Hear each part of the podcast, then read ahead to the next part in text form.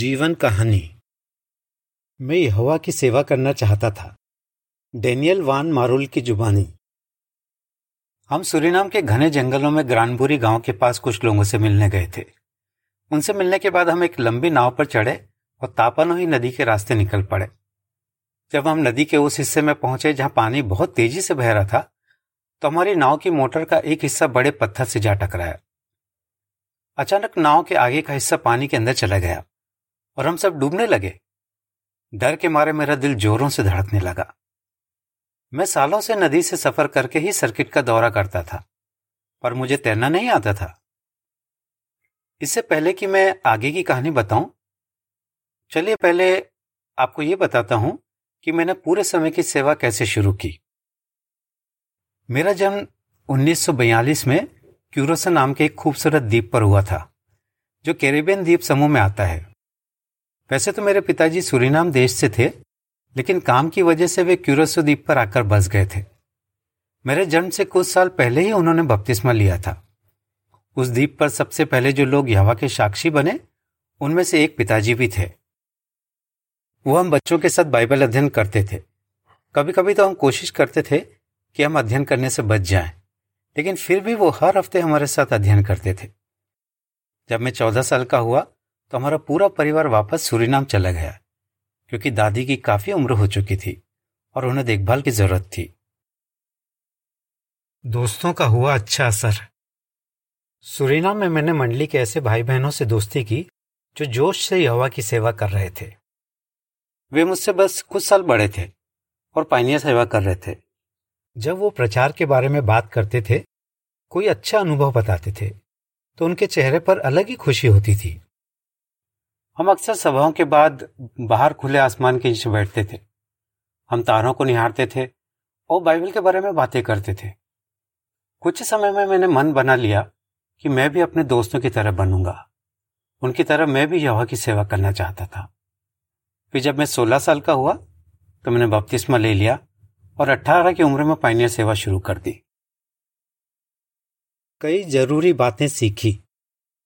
Pioneer सेवा के दौरान मैंने बहुत कुछ सीखा, जो आगे चलकर मेरे काम आया। जैसे मैंने सीखा कि दूसरों को ट्रेनिंग देना या उन्हें सिखाना कितना ज़रूरी है। जब मैंने पाइनियर सेवा शुरू की थी तो भाई विलियम वान सेल ने मुझे बहुत कुछ सिखाया था। वो एक मिशनरी थे। उन्होंने मुझे अच्छी तरह समझाया कि मैं मंडली की जिम्मेदारियाँ कैसे संभाल सकता हूँ। उस समय तो मुझे एहसास नहीं हुआ कि ये ट्रेनिंग मेरे कितने काम आएगी। पर अगले साल जब मुझे सूरीनाम के घने जंगलों में एक खास पाइनियर बनाकर भेजा गया तो वो ट्रेनिंग मेरे बहुत काम आई। वहाँ भाई बहन छोटे छोटे समूह में मिलते थे और मुझे उनकी अगुवाई करने को कहा गया था। मैं भाई विलियम्स और उनके जैसे दूसरे भाइयों का बहुत एहसान बंद हूँ, जिन्होंने सही वक्त पर मुझे ट्रेनिंग दी। उनकी तरह मैं भी कोशिश करता हूँ कि समय निकालकर दूसरों को ट्रेनिंग दूँ। दूसरी बात मैंने ये सीखी कि सादा जीवन जीना और पहले से योजना बनाना बहुत फ़ायदेमंद होता है। अपनी जरूरतों को पूरी करने के लिए हमें हर महीने एक छोटी सी रकम दी जाती थी, जिसे हमें सोच समझकर खर्च करना होता था। इसलिए मैं और मेरा पाइनियर पार्टनर हर महीने की शुरुआत में पहले से सोच लेते थे कि हमें पूरे महीने में किन चीज़ों की ज़रूरत होगी। फिर हमें से कोई एक घने जंगल से शहर तक का लंबा सफ़र तय करता और वहाँ से खाने पीने की और दूसरी ज़रूरी चीज़ें खरीद कर ले आता था। हमें इस बात का ध्यान रखना होता था कि ये चीज़ें पूरे महीने चले, वरना हम ये सब जंगल में ढूँढने कहाँ निकलते। सादा जीवन जीने और पहले से अच्छी योजना बनाने की वजह से मैं ज़िंदगी भर बिना ध्यान भटकाए हवा की सेवा कर पाया। तीसरी बात जो मैंने सीखी थी, वो ये थी कि लोगों को उनकी भाषा में खुशखबरी सुनाकर हम उनके दिल तक पहुँच सकते थे। मुझे डच, अंग्रेज़ी, पापियामेंटो और स्त्रानटोंगो इस भाषा को स्त्रानन भी कहा जाता है। भाषाएँ आती थी, जो आमतौर पर सुरीनाम में बोली जाती थी। मगर मैंने देखा कि जब हम जंगल में रहने वाले लोगों को उनकी भाषा में प्रचार करते थे तो वो ज़्यादा अच्छे से हमारी बात सुनते थे। मगर मेरे लिए उनकी कुछ भाषाएँ सीखना बहुत मुश्किल था, जैसे सारा माँ कम भाषा। इस भाषा में स्वरबल बढ़ाने या घटाने से शब्दों का मतलब पूरी तरह बदल जाता है। लेकिन मुझे खुशी है कि मैंने मेहनत की और उनकी भाषाएँ सीखी। इस वजह से मैं और भी कई लोगों को सच्चाई सिखा पाया। बेशक उनकी भाषा बोलने में मुझसे कुछ गलतियाँ भी हुई। जैसे एक बार सारा मक्कम बोलने वाली एक बाइबल विद्यार्थी बीमार थी। उसके पेट में दर्द हो रहा था। मैं उससे पूछना चाह रहा था कि क्या वो ठीक है? लेकिन मैं ये पूछ बैठा कि क्या वो पेट से है? आप सोच ही सकते हैं कि उसे कितने शर्म आई होगी। ऐसी गलतियों के बावजूद भी मैंने हार नहीं मानी। मैं जहाँ भी गया, वहाँ के लोगों की भाषा बोलने की पूरी कोशिश करता रहा। और भी जिम्मेदारियाँ मिली। सन 1970 में मुझे एक सर्किट निगरान बनाया गया। उस साल मैंने सुरीनाम के जंगलों में छोटे छोटे समूह का दौरा किया और उन्हें हमारे विश्व मुख्यालय के बारे में एक फ़िल्म दिखाई। इसमें बहुत सारी तस्वीरें थी और इसे स्लाइड प्रोग्राम कहा जाता था। इसका नाम था यवा के साक्षियों के विश्व मुख्यालय का दौरा। उन समूह तक पहुँचने के लिए मैं और कुछ भाई लकड़ी से बनी एक पतली सी नाव में सफ़र करते थे। उस छोटी सी नाव में हम अपने साथ स्लाइड चलाने के लिए एक प्रोजेक्टर, एक जनरेटर, लालटेन और पेट्रोल का डिब्बा भी ले जाते थे। और जब हम पहुँच जाते तो ये सारा सामान उठाकर उस जगह तक ले जाते, जहाँ पर यह कार्यक्रम दिखाने जाने वाला था। उन समूह तक पहुँचने के लिए काफ़ी मेहनत लगती थी। लेकिन उन दौरों की सबसे यादगार बात यह थी कि जब हम लोगों को कार्यक्रम दिखाते थे तो उन्हें बहुत अच्छा लगता था। मुझे बहुत खुशी है कि मुझे यहोवा और उसके संगठन के बारे में उन लोगों को सिखाने का मौका मिला। हालाँकि हमें कई दिक्कतें भी आई लेकिन जो आशीषें मिली उसके सामने वो कुछ भी नहीं। तीन धागों से बटी डोरी। मैं जानता था कि अगर मैं शादी ना करूँ तो और अच्छे से सेवा कर पाऊँगा। लेकिन मुझे एक जीवन साथी की ज़रूरत महसूस हुई। इसलिए मैं यहोवा से प्रार्थना करने लगा कि मुझे एक ऐसी पत्नी मिले जो मेरे साथ सुरीनाम के जंगलों में खुशी खुशी पूरे समय की सेवा कर पाए। एक साल बाद मुझे एथल नाम की एक खास पाइनियर बहन पसंद आ गई और हम एक दूसरे को जानने लगे। एथल में यहोवा की सेवा करने का बहुत जज्बा था और वो बहुत मेहनती थी। वो बचपन से ही प्रेषित पॉलुस जैसा बनना चाहती थी और ज़्यादा से ज़्यादा प्रचार करना चाहती थी। सितंबर 1971 में हमने शादी कर ली और इसके बाद हम दोनों सर्किट काम में लग गए। एथल का परिवार बहुत पैसे वाला नहीं था। वो लोग कम चीज़ों में गुजारा करना जानते थे। इसलिए एथेल सफरी काम में बहुत अच्छे से ढल गई। जैसे जब हम घने जंगलों में मंडलियों का दौरा करने जाते तो हम अपने साथ कम सामान ले जाते थे। हम नदियों में नहाते थे और वहीं कपड़े धोते थे। भाई बहन जंगल से जो भी शिकार करके लाते थे, हम वही खाते थे। जैसे कई बार हमने इगुआना जानवर और पिराना मछली भी खाई। जब खाने के लिए प्लेट नहीं होती थी तो हम केले के पत्ते पर खाते थे। जब कांटे चम्मच नहीं होते थे तो हम हाथ से खाते थे। मैंने और एथिल ने महसूस किया कि हवा की सेवा के लिए हमने जो त्याग किए हैं, उस वजह से हम एक दूसरे के और यहवा के और भी करीब आ पाए हैं। सच में, तीन धागों से बटी ये डोरी और भी मज़बूत हो गई है। अगर कोई दुनिया जहान की दौलत देखकर हमसे यह कहता कि हम ये ज़िंदगी छोड़ दें तो भी हम इसे नहीं छोड़ते। एक बार जब हम घने जंगलों में भाइयों से मिलकर वापस लौट रहे थे, तब हमारे साथ वो किस्सा हुआ जिसके बारे में मैंने शुरू में बताया था। जब नदी का पानी तेज़ी से बहने लगा तो हमारी नाव पानी के अंदर चली गई, लेकिन वो तुरंत ही ऊपर आ गई।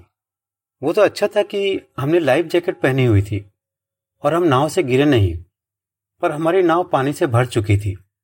इसलिए हमने तुरंत अपने बर्तनों से खाना निकालकर नदी में फेंक दिया और खाली बर्तनों से नाव से पानी निकालने लगे।